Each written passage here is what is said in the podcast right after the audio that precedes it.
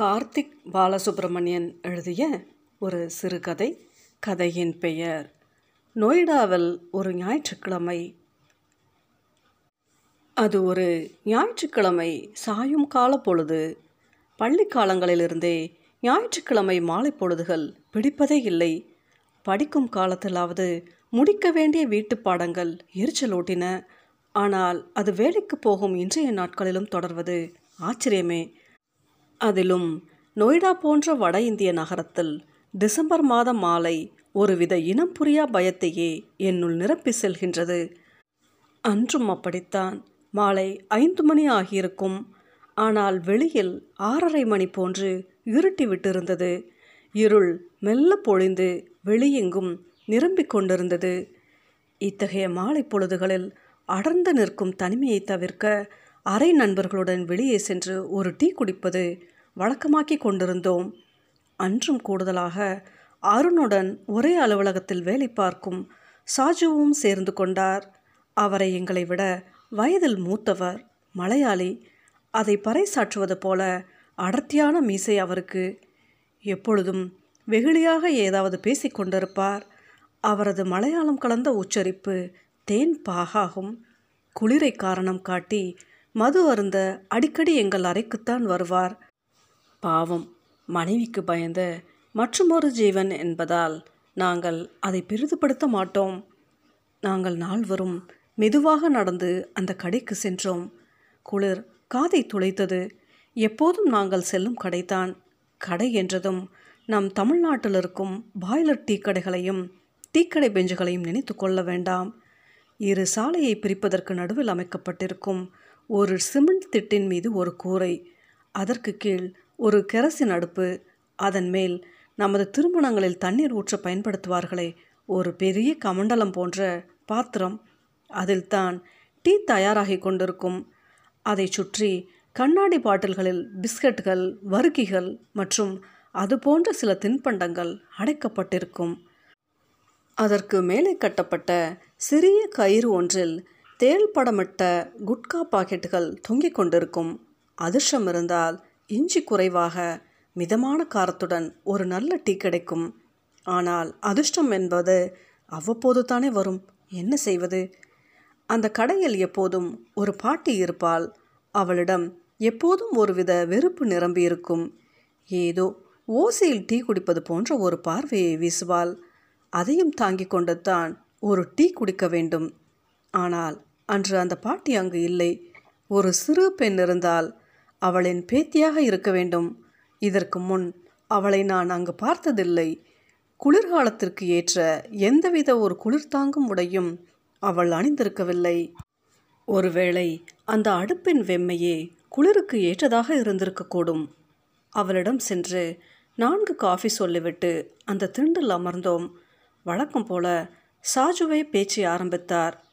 உண்மையை சொல்ல வேண்டுமானால் அவர் நிறுத்தியிருக்கவே இல்லை. அவர் சவுதியில் ஜிடாவில் தங்கிய அனுபவங்களை பகிர்ந்து கொண்டிருந்தார்.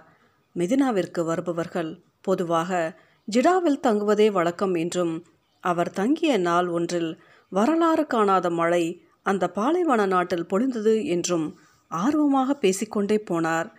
எனக்கு மறுநாள் செய்ய வேண்டிய வேலைகள் மனதில் ஒரு ஓரத்தில் ஓடிக்கொண்டிருந்தது. அப்போது அந்த சிறுவன் வந்தான்.